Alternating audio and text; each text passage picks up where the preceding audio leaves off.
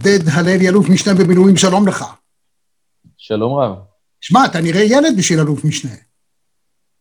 אני אלוף משנה כבר משוחרר חמש שנים, אז וואו. האזרחות מצעירה אותי מיום ליום. האזרחות. תשמע, אה, אני אקריא בקצרה במשפט וחצי, אה, פחות או יותר את הרזומה שלך, אנחנו בהמשך נפתח את זה. אז אתה אה, פורש מצה"ל בדרגת אלוף משנה לאחר שורת תפקידי פיקוד ומטה בתחום מבצעי, בתחום המבצעי, יועץ בכיר בתחום ניהול לחימה כנגד טרור ופתרונות לתחומי הגנת המולדת, HLS, Home... Homeland Security. Homeland Security. האמת שבארצות הברית המונח הזה זה לא, הרי לא מונח ישראלי הגנת המולדת, האמריקאים משתמשים בזה, אבל זה סוג של מכבסת לשון לפגיעה הכי חמורה שיכולה להיות בזכויות הפרט, ושם האמריקאים מאוד חרדים לזה. אות, ואנחנו מתחילים.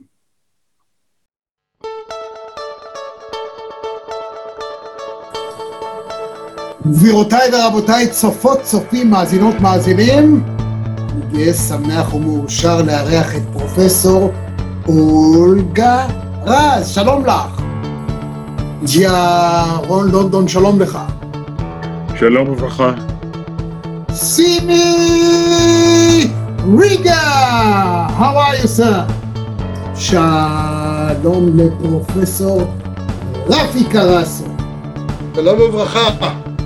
דוקטור אבשלום קור, שלום לך. שלום לנחמן שי. שלום, שלום רמי, מה זה, השין היה ארוך כזה, השין, כן, אוקיי, שי, כן. אני בדרך כלל אומר את השם הפרטי כמו גול. נא...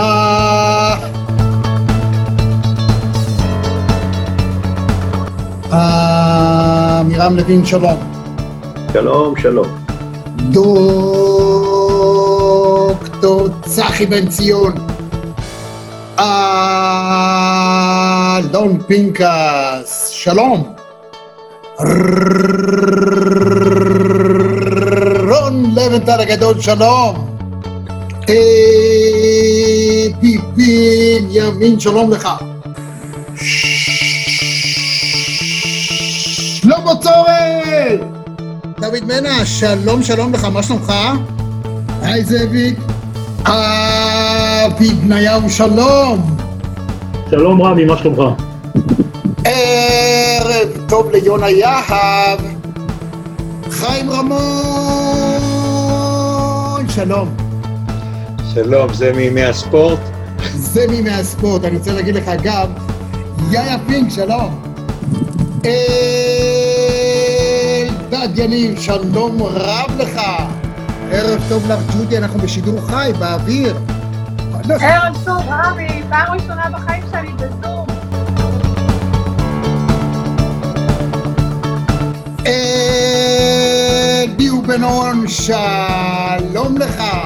רוני רימון, שלום.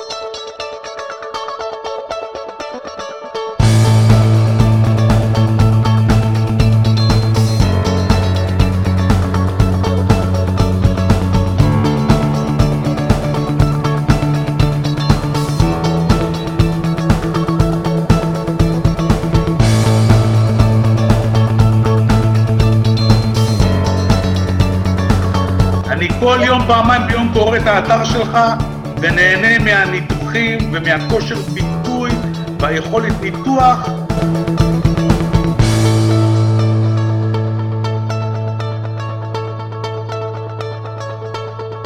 יעקב הלפרין, שלום לך.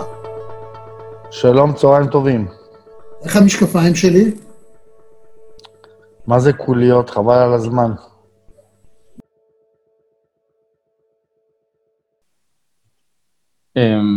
קודם כל אני שמח להיות בתוכנית, אה, רמי.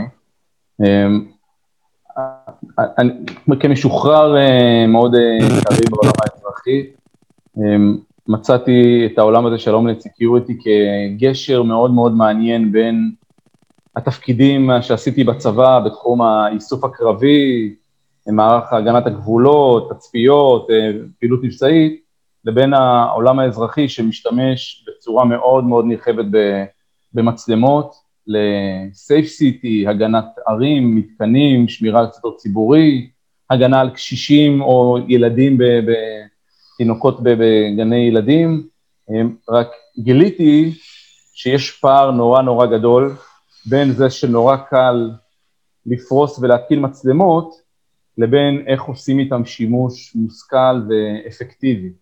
Mm. ועל הדבר הזה בעצם הקמתי את אה, GoTrack HLS, שהיא חברה שההתמחות המרכזית שלה הוא לגשר בין זה שיש מצלמות, או אני רוצה לעשות שימוש במצלמות, כדי להגן על חסרי ישע, כדי לשמור על סדר ציבורי, כדי לאבטח מתקנים או לשמור על קניונים וכן הלאה, לבין היכולת לעשות את זה ב-real time, בזמן אמת ובצורה אה, אפקטיבית. בוא נגיד, אתה משתמש אגב בהודעה לעיתונות שלך, כתוב תצפיתניות, וזה בדרך כלל, זה הפך להיות מקצוע נשי בצבא, תצפיתניות, אנחנו זוכרים, נדמה לי שהפרסום הכי נרחב שלהם היה הגילוי אה, של ניסיון החטיפה שם באזור עזה לחוף ניצנים, וכל הזמן ציינו תצפיתניות, ואפילו נתנו, דובר צה"ל נתן לדבר עם אחת מהן, אם אינני טועה. אז מה, זה הפך להיות מקצוע נשי, תצפיתניות, או יש גם גברים? קודם כל, תצפיתניות זה אחד המקצועות המדהימים ביותר שיש לנשים לעשות בצבא כשהן לא הולכות להיות לוחמות. אתה מדבר על האירוע של ניצנים, אני אומר לך שמדי לילה, או לא רק לילה, גם ביום, יש עשרות אה, סיכולים ואירועים שנמנעים בזכות התצפיתניות של צה"ל במערך הגנת הגבולות, ברצועת עזה, בגבול מצרים, באיו"ש, בלבנון וכמובן רמת הגולן. אמ, המניעה הזאת קורית הרבה פעמים בצללים, באפלה, אתה שומע בסוף אה, טנק של צה"ל אה, סיכל או פגע בחוליית מחבלים שניסתה להניח מטען על הגבול, האירוע הזה התחיל שעתיים לפני כן, שתצפיתנית זיהתה איזה חוליה זוחלת בלילה, רק היא מסוגלת לעשות את זה, אמ, הבינה איפה זה, הכווינה את הטנק, ניהלה אירוע שלם, וכן, לשאלתך, הן הרבה הרבה יותר טובות מאיתנו. היכולת למה? של... אה, כאילו, מה, מה בתכונה הנשית מעניק להם את היתרון, אה, נאמר ה multitasking, שבדרך כלל מיוחס לנשים, או מה? קודם כל, רוב התכונות של הנשים יותר טובות מהתכונות שלנו הגברים, צריך להודות אוקיי. לזה. אוקיי. אה, וזה בפרקטיקה של החיים. הן הרבה יותר אה, סקרניות, היכולת שלהן לשבת על שטח ולהבין מה קורה שם ולשבת לו לאורך זמן ולפעול ככה בצורה רציפה עם היכולת להבחין בפרטים um, היא מדהימה, אה, הן עושות את זה הכי טוב. יש גם um, תצפיתנים, בעיקר כאלה שצריכים להגיע לכל מיני מקומות רחוקים או עם הרבה משקל על הגוף וכן הלאה, אבל לעבודה הזאת של, של הגנת הגבולות, הן עושות את זה הרבה הרבה יותר טוב מכל אחד אחר. נהדר. אז זאת אומרת שאנחנו רואים, השלב הראשון הוא הבחנה, מישהו שמבחין בעניין, מישהו שמנתח את מה שהוא רואה, מישהו שיכול לפענח את מה שהוא רואה, להעביר את זה למי שצריך לקבל החלטות מבצעיות, וכמובן לשגר לשטח. זאת אומרת, כמו שאתה אה, מזכיר בעניין של לראות, אז זה שרואים משהו זה לא אומר כלום אם אין אפשרות מעשית בשטח למנוע, לסכל או לתפוס לאחר ביצוע עבירה. אז איך זה נעשה בפועל? זאת אומרת, הרבה מאוד תלוי גם ביכולת המבצעית של מי שקונה את השירות הזה. זה שאחר כך הוא יודע מה קרה, אוקיי, ומה? לא, תראה, זה בדיוק, ה, זה בדיוק המקום שבו גורטריק נכנס היום לשוק. כי מצלמה, אם ניקח את זה לכמה רמות, מצלמה יודעת לעשות רק דבר אחד, יודעת רק לצלם. אה, אם נגיד היא טיפה יותר מותקנת, היא גם יודעת להקליט. אבל זה לא עוזר בכלום. אם אני רוצה עכשיו למנוע איזה פיגוע בדיזינגוף, או אפילו לוודא שלא יודע, אין איזה קטטה של אלכוהול בפארק הציבורי בראשון לציון, אז אני צריך לא רק לראות, לא רק לצלם, שהמצלמה תצלם, אני צריך לראות, זאת אומרת שמישהו יסתכל במצלמה ויבין מה הוא רואה, זאת אומרת אני צריך גם להבין, והדבר שלישי אני צריך למנוע או לסכל, זאת אומרת להגיד אוקיי, אני רואה פה אנשים בפארק, אני מבין שזה נוער עם אלכוהול, ואני יודע שאני צריך לקרוא לשיטור המקומי ולהגיד לו בדיוק באיזה כניסה של הפארק, מאחורי איזה שדרת עצים הם נמצאים, כדי באמת שזה לא יתפתח להיות אה, קטטה או דקירה. סתם דוגמה מה, מהמתאר הזה של, של המתאר העירוני שקורה בכל מדינת ישראל כל לילה. אה, אותו דבר גם בגבול, אתה צריך לדעת להסתכל על השטח, לזהות החריגות, לראות שהבן אדם שהולך הוא לא סתם רועה צאן, אלא מישהו שהולך עם מטען על הגב, ואיפה הוא רוצה להניח אותו, ולהבין איפה זה נמצא, ולדעת איזה כוח הכי נכון להביא אותו, כדי למנוע את ההנחת מטען או למנוע את הפיצוץ על כוחותינו. וזה נכון גם בקניון, שעכשיו, לא יודע מה, מישהו מנסה להגיע בלילה כדי לשדוד איזה חנות או לעשות ונדליזם, ותצפיתנית, מה שאנחנו קוראים אה, בעולם האזרחי מוקדנים צופים, צריכים לדעת להסתכל, לדעת להבין מה הם רואים, צריך לדעת איך לסכל או למנוע את האירוע. יפה. אני יכול, אני יודע שהפעם הראשונה שאני נתקלתי בתופעה הזאת, חוץ מאשר בצבא, זה כשלפני הרבה שנים שידרתי מהמסוק באוויר את התנועה, היה מוקד בקרת רמזורים מעיריית תל אביב למשל, ואז אני הייתי משדר מהמסוק ואומר, יש פה פקק, שם פקק, והיו מכווינים על פי השידור שלי, היו מכווינים בעצם את התנועה ועושים אה, יותר גל ירוק או דברים מהסוג הזה שניתן לבצע ידנית. אה, מה שאתה אומר במידה רבה מאוד גם דומה למה שנעשה במשך הרבה הרבה הרבה שנים, נגיד בבתי קזינו. שבהם הכל בעצם מלא מצלמות, וכל מה שמנסים לעשות בעצם זה שני דברים. האחד, ללכוד את הגנבים, את סופרי הקלפים, את אלה שעושים טריקים, ומצד שני, את הדילרים שלא עושים קומבינות, שלא שמים בצד כמה אה, גרושים וכדומה. בואו נרד לרמה, לרזולוציה של היום. א', זה גם תלוי במידה רבה מאוד באיכות המצלמות, אני מבין. פעם המצלמות היו היה יוצא גרייני הצילומים והיה קשה לזהות, היום אה, ממצלמה רחוקה מאוד, אפילו מלוויין, אפשר להגיע לזיהוי פנים באלפית שנייה, ואפשר לדעת, כל אחד מאיתנו שנוסע לחו"ל, הוא חושב שהוא נמצא במקום שלא יודעים, בשנייה אחת אני יודע איפה הוא מסתובב הרגע בעולם. נכון מאוד, תראה, הטכנולוגיה אפשרה את זה שהמצלמה הפכה להיות לא פקטור בעניין.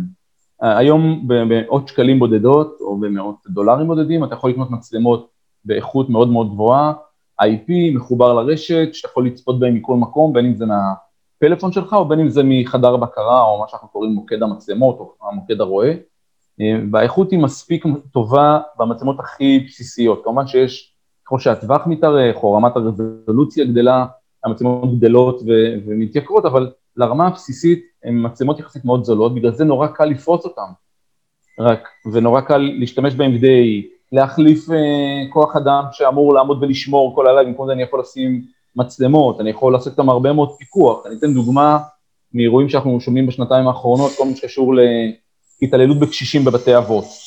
אז פעם היית, אתה משאיר אח בכל מחלקה, ואתה מקווה לטוב, כי הוא בלילה לבד, ולפעמים הוא חסר סבלנות, וקורים נסיבות לא טובות, שגורמים לזה שהוא אולי אפילו אה, מביא לאיזו התעללות או התנהגות לא תקינה בקשיש שמאושפז במחלקה הסיעודית, וראינו תחקירים כאלה שהיו לא מעט במקור, בעובדה, על, על התעללות בקשישים.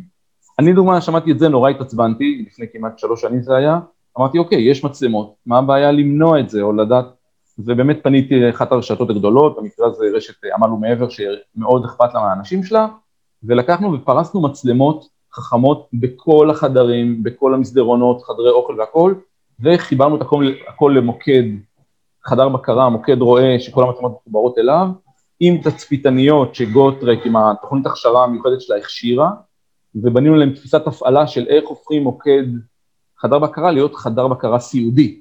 זה מוצר ייחודי, אין אותו בעולם. זאת אומרת, mm. זה חלק מהשימוש בעניין הזה, ובעצם אתה דרך זה, דרך זה שאתה מסתכל על המחלקות, אם המוקד יכול לראות את כל החדרים פעם ב-17 דקות בלילה. זאת אומרת, אם בדרך כלל אה, במחלקה סיעודית רגילה, או בבית, בבית קשישים רגיל, האח הסיעודי אולי פעם בלילה עושה סיור חדרים, המוקד הרואה כל 17 דקות יכול לעשות סיבוב בכל החדרים, לראות אם הכל תקין, אם מישהו נופל מהמיטה, ואנשים נופלים מהמיטה, אז לא מוצאים אותו בבוקר, בסיור בוקר, אלא באותה שנייה המצלמה מתריעה שמישהו נפל מהמיטה אצל המוקדנית, התצפיתנית רואה את זה, מתקשרת למחלקה הרלוונטית, ותוך פחות מדקה מישהו מרים אותו. זה... כלומר, הצפייה נעשית לא בבית האבות עצמו, או בבית החולים הסיעודי, אלא ממוקד שלכם. כן, זה לא משנה איפה זה נמצא. אפשר לשים את המוקד בבית החולים עצמו, אפשר לשים אותו במטה של אותה חברה שיש לה כמה בתי חולים, או אפשר לשים אותו אצלנו בגוטרי, כי יש לנו מוקד רואים תצפיתניות, שבעצם נותן מענה במה שנקרא outsourcing לחניונים, לרשויות מקומיות, לקהילות יהודיות בחו"ל, הנה עוד דוגמה מצוינת. הקורונה העצימה את העניין הזה של אה, עלייה של האנטישמיות כנגד קהילות יהודיות בחו"ל. שומעים, אנחנו רואים חלק מהאירועים כמו מה שראינו בפיגוע ירי בווינה, או בפיגוע שהיה ביום כיפור לפני שנה בגרמניה. הכל מצולם, יש לכל הקהילות מצלמות, רק מה, מצלמה לא מגינה על אף אחד. אם אתה מתחבר למצלמות, גם אם זה מפה מהארץ, אין משמעות למיקום הרי יותר, ברור. ושמת תצפיתנית כזאת בוגרת צה"ל, עם הכשרה של גוטרה, והיא מסתכלת לפני התפילה, שעה לפני שהם מגיעים הקהל הקהילה לבית כנסת דוגמה, וסורקת את הרחוב, רואה שאין מכוניות חשודות, שאין מישהו עם נשק, ומאבטחת אותם תוך כדי, פתאום הכפלת או שילשת את, את, את מערך האבטחה, בין אם הקהילה נמצאת בגרמניה, בארצות הברית או בקנדה. ואתה עושה את זה עם תצפיתניות, אין מה לעשות, האיכות שלהן היא הרבה יותר גדולה, הן יודעות להסתכל, מבינות מה הן רואות, ואם הן מזהות משהו כזה, יכולות להתקשר ישירות לקהילה, או ללוקל שריף, ולהגיד, עכשיו יש רכב שחונה ברחוב כבר שעתיים, הוא נורא חשוד, לכו תצפקו על החלון ותראו מי זה. כלומר. רגע, אני רוצה להבין, השריף או המשרד המקומי, או מי ש-911 בארצות הברית עונה, אתה אומר שלום, אני מדבר מתל אביב, או מרמת שרון, מאיפה שנמצא המוקד שלך, תשמע, בבית הכנסת הזה והזה עכשיו, יש שם חשודים עם נשק, ככה אתה אומר? נכון, אני רק צריך להגיד מאיפה אני מדבר, הרי אני יכול להיות מישהו ברחוב, באותו רחוב במישיגן, ולהתקשר ל-911, אז אני מתקשר ואומר שלום, אני מחדר הבקרה, יש פה מחוץ לבית כנסת רכב חשוד, צבע ירוק, מספר ND555, ואני אשמח שתלכו לראות אותו. באירוע שהיה בגרמניה ביום כיפור, הגיע המפגע, הוא חנה ברחוב זמן ארוך לפני שהוא עשה את הפיגוע, אחרי זה הוא יצא מהרכב, הוציא את הנשק, דרך אותו, הוציא עוד נשק, בזמן הזה, הכל מצולם דרך אגב, אחרי זה הוא הלך לדלת של הבית כנסת, ניסה לפרוץ אותו, במקרה היא הייתה סגורה, האירוע הזה אפשר היה למנוע אותו אם התצפיתנית הייתה רואה את הרכב הזה עומד ברחוב בשני סבבים של תצפית שלה והייתה רואה שרכב חשוד, או כשהייתה, או שהיה יוצא מהרכב והאנליטיקת גילוי נשק הייתה מקפיצה התראה, והייתה רואה שיש מישהו עם נשק, היא הייתה אומרת כבר, אפילו מתקשרת לרב של הקהילה, אומרת לו תנעל את הדלת עכשיו, ומתקשרת לשריף, תשתקו עכשיו כוחות, האירוע הזה היה נראה אחרת. אמ, אתה מאפשר עם חדר בקרה נכון, ועם התפיסה, ואולי אמרתי, צריך להגיד את זה קודם, אנחנו לקחנו את התפיסה של איך, איך בכלל שולטים במצלמות, וכתבנו תפיסת הפעלה, אנחנו קוראים לה צייד, מלשון הנטר, שהיא תפיסה אקטיבית, שאומרת, אני לא מחכה שמישהו יתקשר ויגיד לי ברחוב דיזינגוף קורה משהו. לא, אני רוצה שהתצפיתנית בחדר בקרה הזה של תל אביב או של הבית אבות, יסתכלו באופן פרואקטיבי ויזום, ויסתכלו ויחפשו את האירועים החריגים, יחפשו את ה... מישהו שנפל מהמיטה באופן יזום, או מישהו שמסתובב במקום שאסור לו להסתובב, להכיר ככה את השגרה, לזהות חריגות מהשגרה, דרך זה אתה יכול למנוע אירועים ולא רק לצלם אותם ולהראות אותם אחרי זה לתחקור.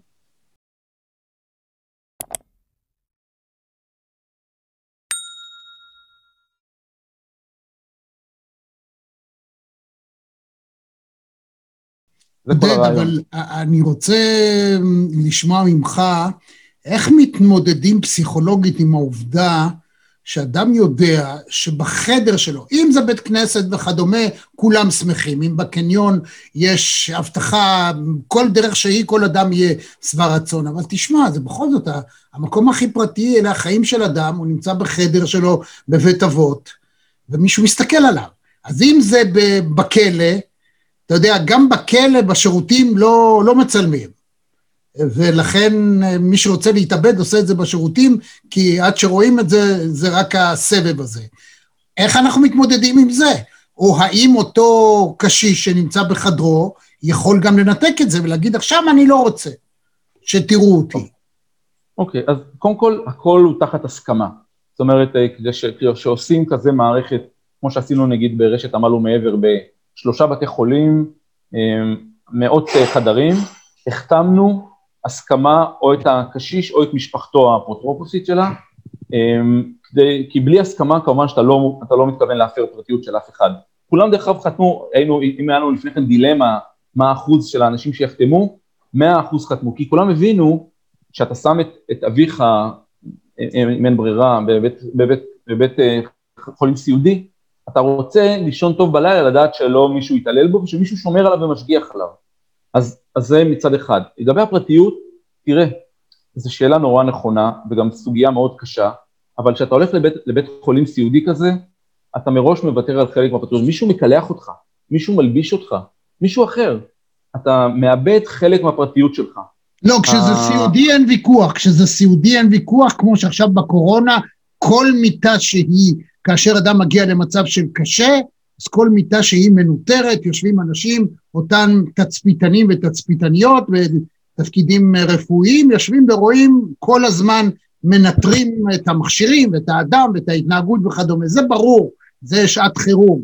אבל ב- בעיקרון, למה אני אומר את זה?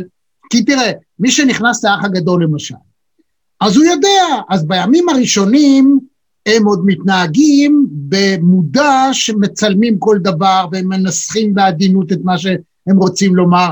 אחרי שלושה ימים שכחת, אתה מתנגד, מתנהג ברגיל, ואז פורצות המהומות, ב, זה נורא אופייני באח הגדול. אז אני בטוח שכל אדם, גם אם הוא חותם, הוא מבין את החשיבות של זה, אחרי שבוע המצלמות לא קיימות, ואז ההתנהגות שלו היא התנהגות שהיא ממש יכולה להוות הפרה בוטה של זכויות הפרט. אני אגיד לך איך אני הייתי מציע פתרון. זאת אומרת, לאנשים טוב, שהם לא, לא יודע, יש פה... כן, סליחה. שהם לא סיעודיים, אני הייתי... רק מי שסיעודי. אוקיי, לא, הייתי מצפה לאדם שעושה דבר כזה, שבאיזשהו מקום בחדרו, במקום בולט, יהיה שלט שעליו כתוב, דע, אתה מצולם 24 שעות ביממה. ואם יהיה לו כפתור של ירוק ואדום, שהוא יכול לפתוח ולסגור או ללחוץ מתי שהוא לא רוצה, זה, זה נראה לי יותר הגיוני, גם אם אדם חותם. קודם כל זה לגמרי לגיטימי, ואם מישהו מבקש את זה הוא יכול לעשות. בדרך כלל המכשלה מאחורי כפתור אדום ירוק הזה של כיבוי הדלקה, שהוא שוכח לך. רוצים, לא, שאם אנחנו רוצים לעשות את זה כדי למנוע התעללות, נגיד מצד הסגל הסיעודי, או אפילו מצד בני משפחה אה, לעיתים, אז אותו אה, סיעודי יכול בעצמו גם להעביר את זה לאדום ולכבות. אז אתה, מצד אחד אתה רוצה, וכאילו, לא, לא, לגבי סיעודי אין לנו ויכוח, אני לא מתכוון, לא, אה, לא, אנחנו גם לא מדברים, תראה. בעיקר מצלמים סיעודי, כשעושים את זה לבתי אבות, אז אתה מחליט את מה אתה רוצה לצלם, יכול להיות שהם אומרים לך, "בח- אני לא- אני רוצה את המטבח או רק את הסלון, או... אתה יכול להחליט, הבנתי. זה רק עניין של איך אני שומר עליך. אתה יכול להגיד, אני רוצה שתצפו בי רק בלילה, והמצלמה תידלק רק ב-11 בלילה. כי רוב האירועים בדרך כלל קורים בשעות הלילה, כשאין עוד, עוד סגלים, עוד אנשים, אה, אז הכל תחת, הכל ניתן לבצע.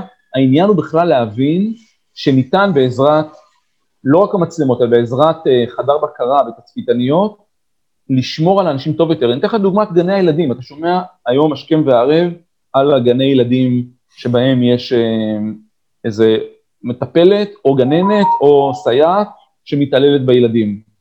ו- ועכשיו הוציאו חוק חדש, אמרו, נקרא, נראה לי חוק הפיקוח, חוק, חוק מצלמות, שאמרו, חייבים להתקין בגני ילדים מצלמות.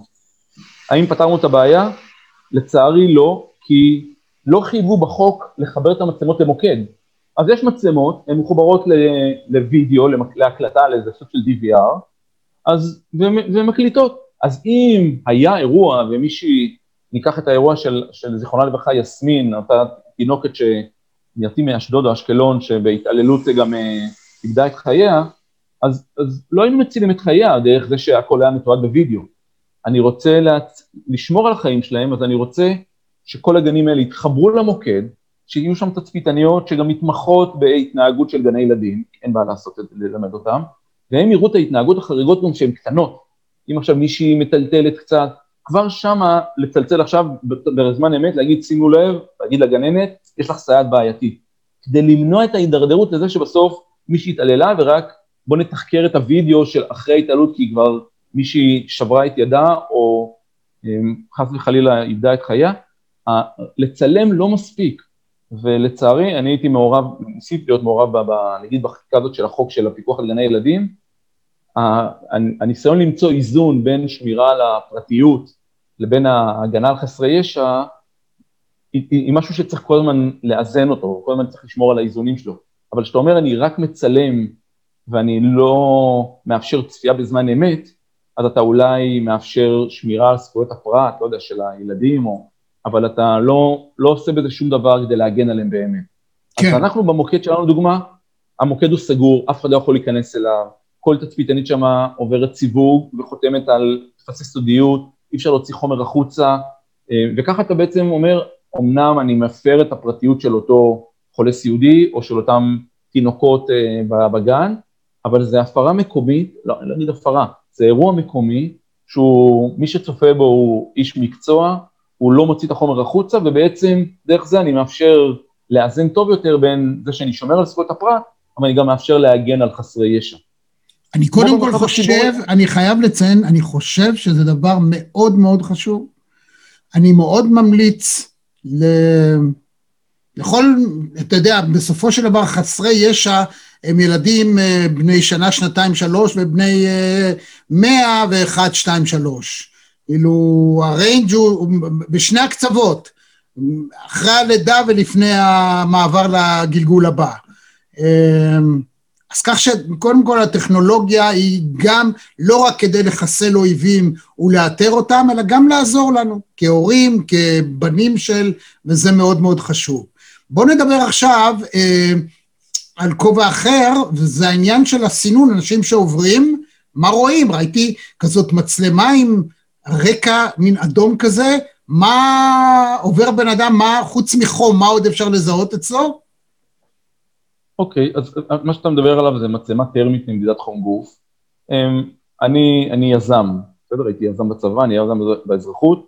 כשהתחילה הקורונה עוד בסין והתחילה להתפשט בעולם, אמרתי, אוקיי, בואו נחשוב איך אני, עודד, או איך חברת של אס, יכולה להירתם גם למאבק, למאמץ המלחמתי הזה נגד הקורונה, ויצרנו קשר עם חברה ישראלית שאנחנו עובדים איתה לדברים ביטחוניים, או של מצלמות טרמיות לשמירה על שמורות טבע, או דברים כאלה, ויחד איתם אה, פיתחנו איזה מצלמה טרמית קטנה, זולה, שבעצם מודדת חום גוף מרחוק לאנשים, אה, והיא מאפשרת בעצם להתריע בכניסה כל פעם שמישהו מגיע והוא חם מהרגיל. הרי חום גוף הוא אחד הסממנים, הוא הסממן היחיד בעצם, שהוא קלפ, מקרין כלפי חוץ, שאתה אחד מהסממנים של, של מחלת הקורונה.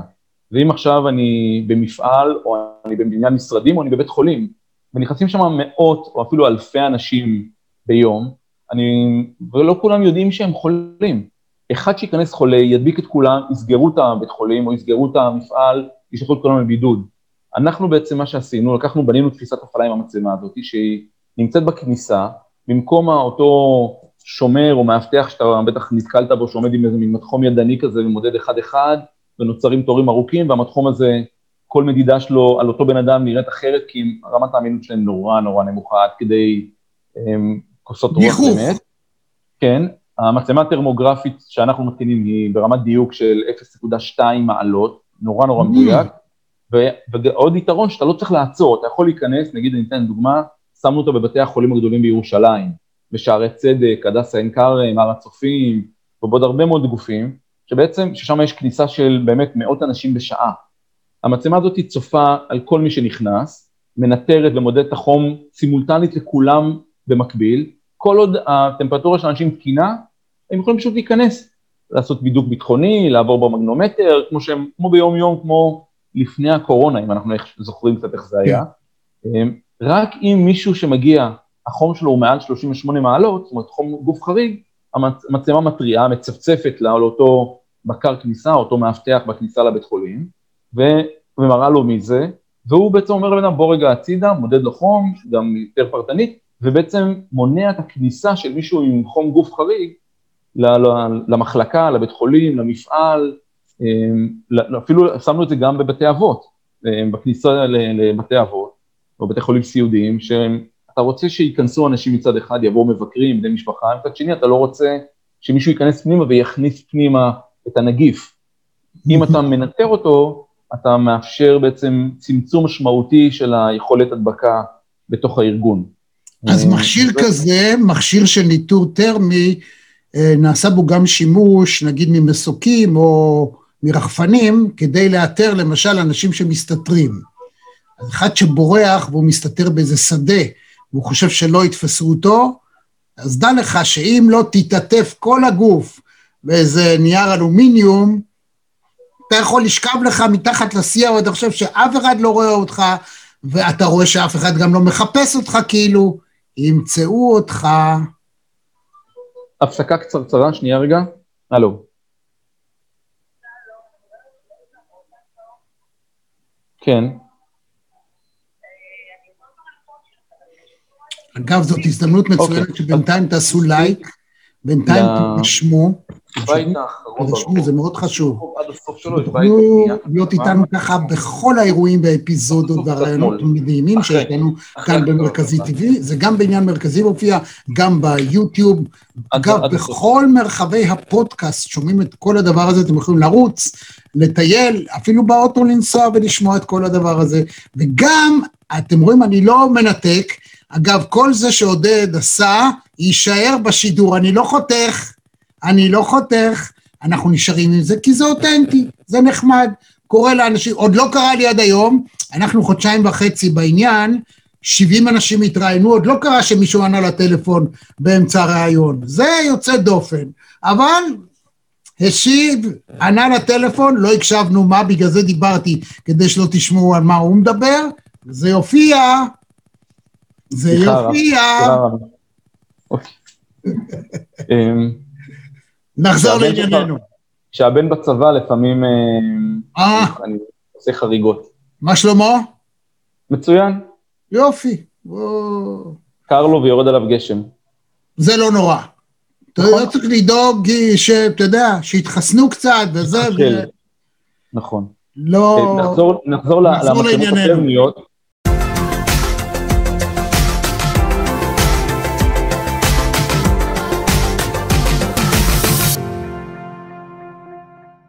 כן, אז, אז um, העניין של מצלמות טרמיות, אנחנו דרך אגב היום, אנחנו מפיצים את זה גם בכל העולם, כי הטכנולוגיה הישראלית היא נורא מתקדמת, נורא טובה, ומה שאמרת קודם הוא נכון, לקח, המ- יש מצלמות טרמיות כבר הרבה שנים, יש אותן בהגנת גבולות בצה"ל, יש אותן ממסוקים כדי לאתר אה, ברחנים, או יש אותן אפילו במתקנים שאפשר לאתר בהם אה, בריחת חום או גז, מדברים כאלה. אנחנו עשינו איזו התאמה לדבר החדש הזה שנקרא קורונה, קוביד-19, וניסינו למצוא איך אנחנו יכולים לסייע בזה, ובאמת דרך העניין הזה של, של מצלמות טרמיות, קטנות, זולות, עוד פעם, לא צריך גם טווח גדול פה, מספיק חמישה עד שבעה מטר, אתה בעצם מאפשר לאנשים קצת לחזור לשגרה, כי אתה יכול להיכנס לקניון בלי לעמוד בתור, ש... לא יודע, שעה, כי המאבטח בודק בן אדם בן אדם עם המתחום שלו, ואתה יכול להיכנס כרגיל, ורק אם מישהו יהיה בעייתי אז uh, זה יצפצף, ואתה יכול גם ככה לדעת שבסביבה שנכנסת אליה, יש יחסית ביטחון מזה שאין סביבך אנשים עם חום גוף או עם סימפטומים. אתה ראית איך לא הסינים. עובדים? אתה ראית איך הסינים עובדים? כן, הסינים לקחו את זה עוד צעד אחד קדימה, גם עם זהו, ספר, רחפנים. ספר, איך הסינים עושים את זה. הסינים, מאחר שהסינים יודעים לעשות את הדברים שלהם בקנה מידה אה, אינסופי, אז הם לקחו מצלמות טרמיות דומות לאלה, רק טכנולוגיות סיניות, הן טיפה פחות מדויקות, אבל יש להם כאלה במיליונים, ושמו אותם גם על קסדות של, השומ... של שוטרים שהולכים ברחובות, וגם על רחפנים, שבאים לבניין ואומרים, והם כורזים לאנשים בבניין לצאת החוצה למרפסת, והרחפן עובר קומה-קומה במרפס, במרפסות, ובודק את כל האנשים טרמו, גם כן עם מצלמה טרמית כזאתי, כדי לראות שכולם תקינים, ודרך זה מאשרים להם את הבניין. אמ, או מי שהולך ברחובות ועובר מול השוטר עם הקסדה, אז השוטר רואה את הטמפרטורה של כל בן אדם דרך הקסדה. זה, זה לקחת את זה באמת אה, לצד ש... עוד פעם, אני מקווה שלא נצטרך להגיע לשם בעולם, למרות שמדברים היום על, על העניין של מדידת חום, תלווה אותנו כנראה בעוד שנתיים הקרובות, כי יהיה לנו עוד כמה גלים של קורונה, אה, שאנחנו עוד לא יודעים לצפות אותם, ואני מקווה שהחיסון באמת יצליח לדכא ולגדוע לא את זה. יעזור, גם אם זה, יח- אם זה ידכא את זה, אז יהיו אחרים. זאת אומרת, once ברגע שהוברר שניתן לייצר חיידק כזה במעבדה, וזה כנראה מה שקרה, ואיכשהו או ברח, או הבריחו אותו, לא יודע, או הפיצו אותו במתכוון, אבל once הדבר הזה אפשרי, והתברר לכולם שאפשר תוך כמה חודשים לגרום לאסונות נוראיים, רק אתמול נהרגו, אני קורא לזה נהרגו, לא נפטרו, מה שנקרא, נהרגו בארצות הברית שלוש, יותר מ-3,600 בני אדם. באסון נכון. התאומים, בפיגוע הגדול בהיסטוריה של ארצות הברית, נהרגו 3,000 איש. ביום אחד, יום אחד בארצות הברית, 3,600 הרוגים. 126 אלף מאושפזים חדשים ביממה. 17 מיליון אמריקאים כבר נדבקו, יותר מ-300 אלף מתו, נהרגו. חלאס, קפוט, כל זה מאיזה וירוסון קטן אחד, ודיברנו על הסינים, אז בסין הדיווח על 26 נדבקים, שזה וואו, אם הם מגיעים לדו ספרתי הם בפאניקה, אין להם שום בעיה לסגור עשרה מיליון בני אדם באיזה עיר ולהגיד להם עכשיו אתם 90 יום לא זזים מהבית ובזה נפתרה הבעיה, והאמריקאים הם אמריקאים, אז באמת בואו נדבר על, ה, על בעצם ההתנהגות האנושית, הפסיכולוגיה החברתית, קובעת במידה רבה את, את האופן שבו המכשור יכול לשרת את השלטונות, כן או לא. נכון. תראה, הדוגמה הכי טובה לדבר הזה נקרא uh, Safe City, או עיר ללא אלימות בתרגום הישראלי של זה. Uh, ישראל, או כל העולם הולך לזה, גם ישראל, להגיד, אנחנו רוצים לדעת ולעזור לשמור על הסדר הציבורי ברחובות. אמ, אנחנו רוצים לדעת לעשות את זה אל מול מוסדות החינוך שלנו, בפארקים הציבוריים, כי, כי אי אפשר לשים שוטר בכל מקום, שזה נגיד האידיאלי, או ניידת בכל מקום, במקום זה לרשת את העיר במצלמות, אמ, בין אם זה בתל אביב, הרצליה, טוקיו, או ניו יורק, או לונדון, שהיא אחת הערים המרושתות בעולם. הכי מרושתת בעולם. נכון, וניקח את כל המצלמות האלה ונחבר אותן לאיזה חדר בקרה, שבעצם במקום להציב 100 אלף שוטרים ברחוב, בוא נשים חמישה תצפיתניות טובות, עם חמש. סוג של, עם סוג חמש תצפיתניות טובות, נכון, עם סוג של אנליטיקה קצת שתעזור להם גם שאם מישהו ייכנס לפארק בלילה זה גם יקפיץ התראה, אמ, והם בעצם יהיו אלה שעושות את הניטור ואת הבקרה על מה שקורה במרחב הציבורי הזה, בלי לפגוע בזכויות הפרט, כי אתה, אתה אומר, בשטח הציבורי אני יודע שאני כנראה מצולם ואני גם שם שלטים, ובאמת באמת זה גם נועד כדי לשמור עליי, על הילדים שלי, על עצמי, משוד, מביזה, מהרבה מאוד דברים שקורים במרחב הציבורי ואני רוצה למנוע אותם. אני יכול דרך זה להפחית משמעותית את, גם את כמות הכוחות שיטור, וגם להפחית את כמות האירועים במקביל. כי עכשיו, אם יש תצפיתנית טובה, היא יכולה לשלוח את המנהלת היחידה שיש למקום הרלוונטי. אה, זה נכון כמעט לכל עיר, הייתי אתמול במפגש מדהים עם ראש עיריית אופקים שנורא נורא רוצה להגדיל את היכולת שלו לשמור על האזרחים שלו. בסוף זה האחריות של הרשות המקומית, היא רוצה לשמור על האזרחים שלה מפני פשיעה חקלאית, מפני גנבות, מפני אה, ונדליזם, אלכוהול בפארקים וכן הלאה. לא, לא, לא, אה, צריך להגיד את האמת, עזוב, לא זה, לא זה מה שהוא אמר לך בפגישה בלי שהייתי שם. יש את הבעיה הנוראית בבאר שבע, בשדרות, שדרות אולי טיפה פחות, במרחבים, בכל האזור הזה, שהוא באזור של השבטים הבדואים. הפשיעה שם מגיעה לרמות מחרידות, הביטחון האישי הוא בעייתי, וצריך למצוא פתרונות לזה. קודם כל זה לא, לא נאמר, אני גם חושב שזה יותר רחב מזה. לא יגידו לך, ציבורי... אני אומר לך, בסדר, שיהיה. לא, בסדר. אני אמרתי, אני... כאילו אתה לא יודע, לא... כשראש העיר, כשראש רשות באמת רוצה לסייע, או לקחת את הסמכות שלו ולסייע, בעצם לשמור על האזרחים שלו, אז אחת מהדרכים שיש לו, והוא הרי לא יכול לשים, כי תקציב העירוני מוגבל, לשים 100 ניידות שיטור. הוא יכול לשים אחת, שתיים, שלוש, כשהוא בונה מוקד עירוני, או שהוא מתחבר עם המצלמות שלו למוקד שלי, של, של CU, שהוא מוקד עם תצפיתניות שיודעות לשמור על המרחב הציבורי, הוא בעצם מייצר לעצמו בשנייה, אם נגיד הוא התקין 200 מצלמות, הוא בעצם ייצר בשנייה 200 ניידות, 200 שוטרים, אמ, רק בעלות של ניידת אחת, וזה המכפלת כוח. רשות מקומית יכולה להקפיץ את מכפלת הכוח שלה עם, עם מאות מצלמות שהן בעצם מאות עיניים, מהנחה שיש כמובן תצפיתניות מיומנות שיושבות מאחורי זה, שיודעות... ובתנאי שיש לך בשטח משטרה מקומית שאתה יכול להזניק. אני רוצה נכון. לספר לך באזור הזה, לא רחוק מצומת מסמיע.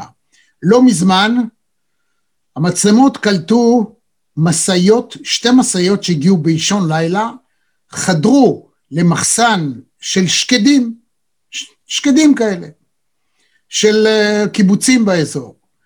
הם מילאו שתי משאיות, הסתלקו בשקט דרך גדר, ואתה יודע, עם רעש, עם הכל, המצלמות קלטו את זה, אף אחד לא הגיע.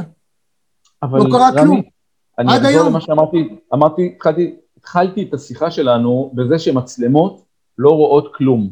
מצלמות מצלמות. אנחנו קוראים לזה להפוך את המצלמות מדייג לצייד.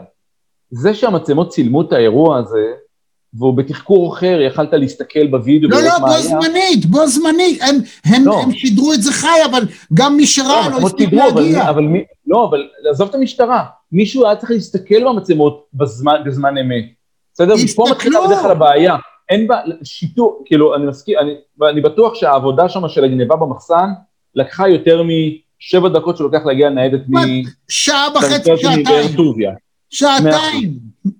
בדרך כלל הבעיה היא שאין מי שמסתכל בזמן אמת. זאת אומרת, המשאיות הגיעו, אם הייתה, אם היה יושב, אם זה היה מחובר לאיזה מוקד, עם תצפיתנית בזמן אמת שמסתכלת, ציידת כזאתי, זאת אומרת, או רגע, מה זה משאית זאת חשודה, ורואה שהם נכנסים במקום שאסור, היא הייתה יודעת להתקשר עכשיו ל- לשיטור המקומי, למשטרה, או אפילו לחברת האבטחה שנותנת אבטחה דרך הביטוח לאותו מפעל, והאירוע הזה היה נמנע או נגדע כשהוא התחיל.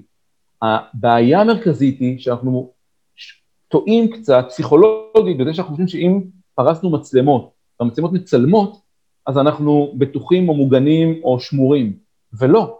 מצלמה אם אין מאחוריה עיניים מקצועיות, שעוברות הכשרה מקצועית להיות תצפיתנית, כי זה לא כמו לשבת ולראות טלוויזיה בבית. רגע, אתה בעצם. אומר שזה סוג של מקצוע עתידי שילך ויתרחב, פה אני כבר מדבר איתך בתור יזם, זאת אומרת, הרבה מאוד אנשים אגב שאיבדו את מקום עבודתם, אני יודע, כמלצריות, לא יודע מה, או סטודנטים, יתחילו לעבוד במקצוע הזה שיהפוך להיות יותר ויותר פופולרי. נכון זה מה שאתה. אומר. אנחנו מתקרבים למצב שזה יהיה מקצוע מבוקש. כמות המוקדים שנפתחת כל שנה היא, היא עצומה. תראה, יש איזה נתון שרק רק שנה שעברה במדינות העולם המערבי הותקנו 12 מיליון מצלמות אבטחה. וואו. עכשיו, וכמה מוקדים נפתחו? כמה לא, רוב- מוקדים? רובם, אין, אין לזה נתון, אבל רובם מחוברות בסוף לאיזשהו של מוקד. זה נכון אם אתה מפעל כמו קוקה קולה, או אם אתה אוניברסיטה, או אם אתה, אה, עוד פעם, עכשיו גני ילדים, אתה, אתה מתקין מצלמות, אתה מחבר אותם למוקד ואתה צריך כוח אדם מיומן ומקצועי. היום, אני, אני כשהשתחררתי זיהיתי ששוכחים את העניין הזה, שכולם הולכים לעניין של התקנת, התקנת המצלמות, ואולי אפילו מקימים את חדר הבקרה, אבל שם זה נעצר. וגוטרק, כל הייעוד שלה בחיים, היא לקחת את הדבר הזה ולהגיד, אוקיי, בואו נכשיר את האנשים הנכונים, בואו נעשה קורסים שמלמדים את האנשים להיות מסתם צופי טלוויזיה לתצפיתנים מיומנים, או תצפיתניות מיומנות, ובואו נבנה תפיסת הפעלה, מה שנקרא operational concept, שתתאים לאוניברסיטה, לעיר, למפעל, כי הם שונים אחד מהשנייה, על מה להסתכל, מתי להסתכל, מה אני מחפש, מה אני עושה עם מה שאני רואה שם, ואיך אני הופך את זה להיות באמת אפקטיבי בריל טיים. אוקיי. זה בדיוק בוא מה נדבר שגוטרק רגע על עושה, זה, ואנחנו זה- מרתק אותי. כן. עודד זה מרתק אותי. איך אתה גורם, ל, לא משנה אם זה גבר או אישה, אבל לצופה, לתצפיתן, לוחסן תצפיתנית, להיות כל הזמן בריכוז. זאת אומרת, חלוקת, כי הרי אי אפשר להיות בשיא הריכוז כל הזמן, אתה מסתכל, בקרות אירוע אתה נכנס לנקודה, אבל אתה יודע, איך אתה משאיר את עצמך בפוקוס מבלי לאבד את זה? כי לפעמים אתה רואה אדם בוהה, וזה עובר לידו. איך אתה מלמד את האדם, פה זה עניין קצת של פסיכולוגיה, איך אתה מלמד אותו, כי אני בתור trainer NLP, מלמד את הדברים הללו, בעיקר כשאתה צריך להגיע לפגישה חשובה, כשאתה יושב בישיבה ואתה רוצה להיות מרוכז עד הסוף, או לדעת מתי להשיב, מתי לענות. למשל, אנחנו, יש מגבלות של הזום, אז אני פה צריך לדעת מתי אני יכול להפריע טיפה, להכניס את השאלה הבאה. אני חושב גם על הצופה והמאזין, לא להפריע, גם לא לקטוע את חוט המחשבה שלך ולתת לך לסיים רעיון, אבל גם לייצר סוג של שיחה. כי יש מגבלה, בעיקר בתחום התצפיתני הזה, שמסתכלים על זה, אנחנו לא יכולים, אין לנו אינטרקטים, אין לנו אה, אה, כל מיני אה, סרטונים שאנחנו מכניסים, אלא רק זה שני אנשים שמדברים באותה פוזה כל הזמן. אז אני מנסה לפעמים, אתה רואה, לעשות תנועות. אתה דיברת בטלפון, זה שבר את החד גוניות, בגלל זה אני משאיר את זה בסרט. דבר איתי. אפשר, לח, אפשר לחתוך בעריכה. לא, אמ, לא עורך, אני, אלא אם כן זו תקלה טכנית, אצלי, כל ה-70 רעיונות שעלו עכשיו, הם עלו אחד לאחד, כי כשאני מתחיל לערוך, תמיד המרואיין יכול להתלונן, הוצאת לי את הזה, עשית לי זה, הוצאת דבר מהקשרו, לא, אנחנו בחוויה יושבים ביחד, זה מה יש, זהו, אם, אם הייתי יודע את זה, כנראה לא, הייתי- לא הייתי עונה בכל זאת. הכל אה, בסדר. אבל, אבל אם לשאלתך, הייתי שומע, אם הייתי שומע, או אפשר היה לשמוע משהו שהוא בעייתי, אז כמובן היינו חותכים, אנחנו לא עד כדי כך. אבל לא חושב שהיה, לא היה שם שום דבר, מה גם שאני דיברתי על, על הזהו, כדי שאי אפשר יהיה לשמוע אותך.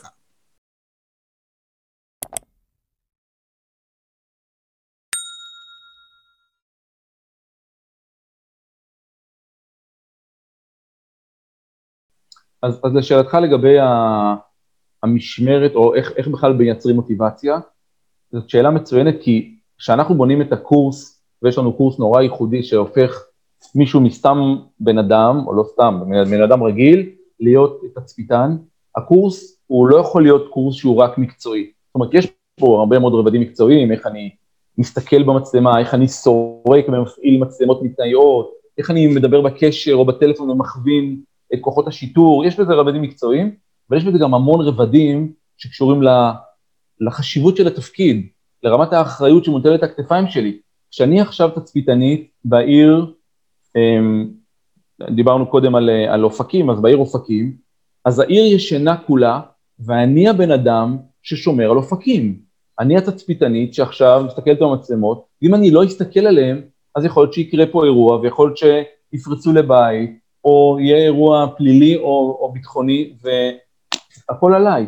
ולכן אני, אני מלמד גם, אנחנו, הסגל שלי, חלקו דרך אגב מה, מסגלי ההדרכה, דרך אגב כל סגלי ההדרכה בגוטרק, כולם הם סוג של חברה צבאית, כולם מ"פים, מ"פיות, מג"דים, סמג"דים שהיו במערך האיסוף הקרבי, זאת אומרת, גם ברמת הערכיות שמאחורי זה, אנחנו משתדלים לאפשר עבודה לבוגרי המערך. חלקם גם עשו קורסי NLP, דרך אגב, כי הזכרת את זה, ואנחנו מכניסים אלמנטים בהכשרה, שהם גם אלמנטים רכים, של מה, איך אני מייצר מוטיבציה לתפקיד ולמקצוע, איך אני מבין את גודל האחריות, וזה הרמה הזאת של ההכשרה, ואחרי זה במשמרות עצמם, אתה צריך כל הזמן לייצר מוטיבציה, אתה צריך להשקיע בכוח אדם הזה, זה לא כוח אדם שאמרת שגר ושכח, שמתי תצפיתניות ואני אחזור לפה עוד שנה. לא, זה צריך לעשות שמירה על כשירות, צריך לעשות um, הדגשת מוטיבציה, לקחת אירועים טובים ולהדגיש אותם ולהראות אותם לכולם. צריך לבנות משמרות שהן לא ארוכות מדי, כדי שהשחיקה לא תהיה גדולה מדי. Um, יש פה הרבה מאוד רבדים, אבל אני, כי אני רוצה בסוף שמי ש... תראה, בצבא, כשאני הייתי מג"ד, והייתי מג"ד תצפיתניות, שהיו לי כמה, היו אלף תצפיתניות uh, תחתיי, והם היו יושבים בעמדות, בארבע שעות של משמרת, הם, רק מרמת האחריות, הם לא היו מזיזות העיניים מהמסך. זה מדהים, הן מדהימות, הן עושות דברים מדהימים דרך זה. רגע, יש תצפית על התצפיתנים? יש אחראי משמרת, יש מנהלים במוקד, זאת אומרת, יש גם שדרת פיקוד או ניהול, שגם גם עוזרת, גם, גם פותרת בעיות, גם יודעת לבסס עומסים, יש כל מיני דרכים שאפשר לעשות איתם, אבל בסוף באמת, העיניים של התצפיתנית, אתה לא יודע לדעת מה הן עושות, אתה, אתה צריך לבנות רמת אחריות ורמת אמון, שהיא תאפשר את זה שבעצם, כשהיא יושבת במשמרת, וכשהיא מסתכלת על המסך והיא עוברת מצלמה מצלמה, כדי לראות רחוב רחוב בעיר, או חדר חדר בבית חולים הסיעודי, או מתקן מתקן בקהילה היהודית בטורונטו והיא יושבת פה בארץ, היא, היא תבין שאם האירוע או לא אירוע, זה עניין של שנייה בקשב ובריכוז שלה. וזה מדהים. אז הנה, קבל, קבל המלצה. תזמין trainer NLP טוב, שידע ללמד את אותם אנשים גם טכניקות, שאגב, טובות לכל דבר בחיים. איך להישאר מרוכז בפרק זמן שאתה רוצה, אתה עדיין את הארבע שעות צריך לחלק לקבוצות, לקבוצות משנה של זמן, כי אדם לא יכול, שום בן אנוש לא יכול ארבע שעות להיות בשיא הדריכות, זה לא יעזור. ובמידה רבה, לכם, במידה רבה הוא כמו צלף. זאת אומרת, כשצלף צריך לראות, אז אתה יודע, לעצור את הנשימה, לעשות תרגילי נשימה, אה, מיקוד, ראייה וכדומה. עכשיו, אני חושב, כיזם, אתה יזם, תחשוב על AI, על בינה מלאכותית, שתדע לזהות על כל מסך אה, חריגות יוצאות דופן, שנגיד יהבהבו או שיגרמו לתשומת הלב ללכת לשם.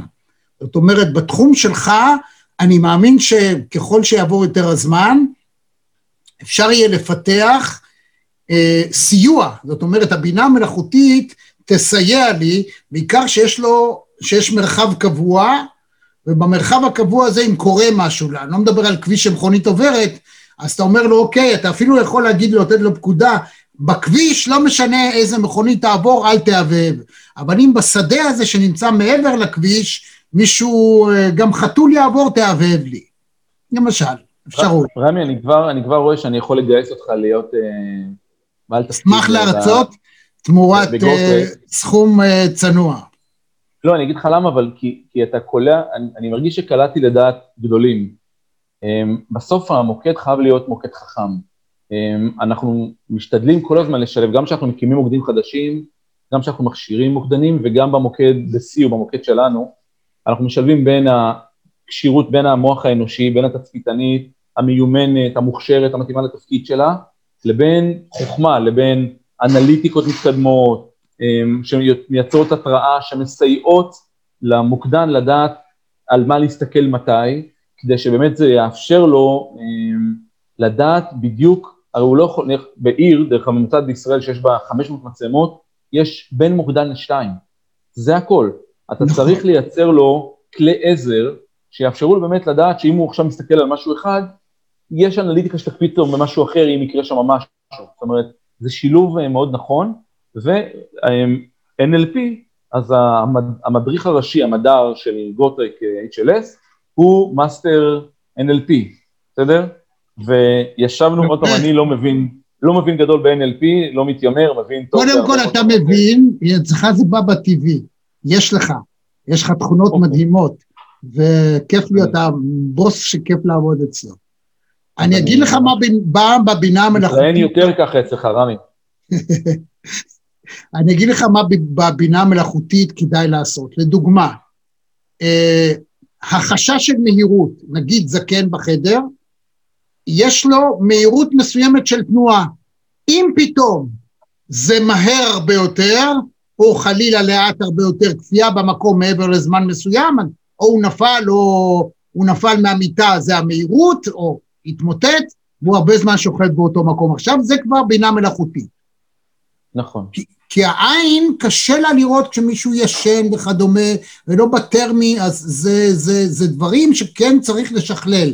אני אומר את זה בתור יזם, יש היום כבר, אה, אפשר לעשות את זה די בקלות. העולם הולך לכיוון הזה ב-all in, כאילו בינה מלאכותית שמאפשרת uh, לעשות uh, סוג של uh, זיהוי או אפילו סימנים מעידים, ואני אומר שבסוף השילוב המנצח הוא השילוב הזה בין הבינה המלאכותית, הטכנולוגיה, לבין האנשים.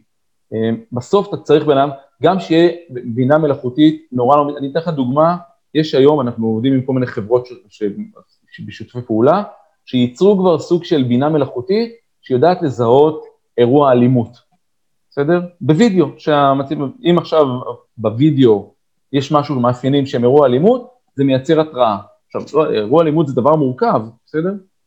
ואתה מגלה עדיין שאתה צריך בקצה של ה-AI הזה, אתה צריך תצפיתנית, כי נגיד שאני שם מצלמה על הרחוב, על התחנה המרכזית בתל אביב, בסדר? כדי למנוע אירועי אלימות בתחנה המרכזית. העדינות שבין אירוע אלימות, בין קטטת רחוב לבין מסיבת רחוב, או חיילים מגולני שעכשיו נפרדים אחד מהשני כי הם יוצאים משבת הביתה, ל-AI נראה נורא דומה. כשאתה מקפיץ את זה אצל התצפיתנית, כשהיא מסתכלת, אז היא תדע להבין האם באמת מה שהיא רואה זה קטטה, אה, או שזה מסיבת רחוב. כי יש דברים שהמוח האנושי עדיין יותר מתקדם מכל AI. נכון שה-AI עושה את זה יותר מהר ובתפוסה נורא רחבה, ולכן השילוב הזה בין AI, אנליטיקות, אלגוריתמים מתקדמים, לבין האנשים, הבן אדם, העיניים והמוח האנושי, בעיניי הוא השילוב המנצח, כל אחד בפני עצמו נורא קשה לו, אמ, עד כדי בלתי אפשרי. ונניח שהייתה לנו מצלמה טרמית שהייתה משקיפה על שנינו במהלך הראיון הזה. כן. מת... אז מה, מה, מה היא הייתה חושבת, מה הבינה המלאכותית הייתה אומרת על הראיון הזה? מראיין, אמ, לא. שרמנטי, מומחה ב-NLP, המצלמה ישר מקפיצה את זה כאירוע, אירוע חריג. לא, הוא לא חריג, יש, יש הרבה אנשים שאני מכיר.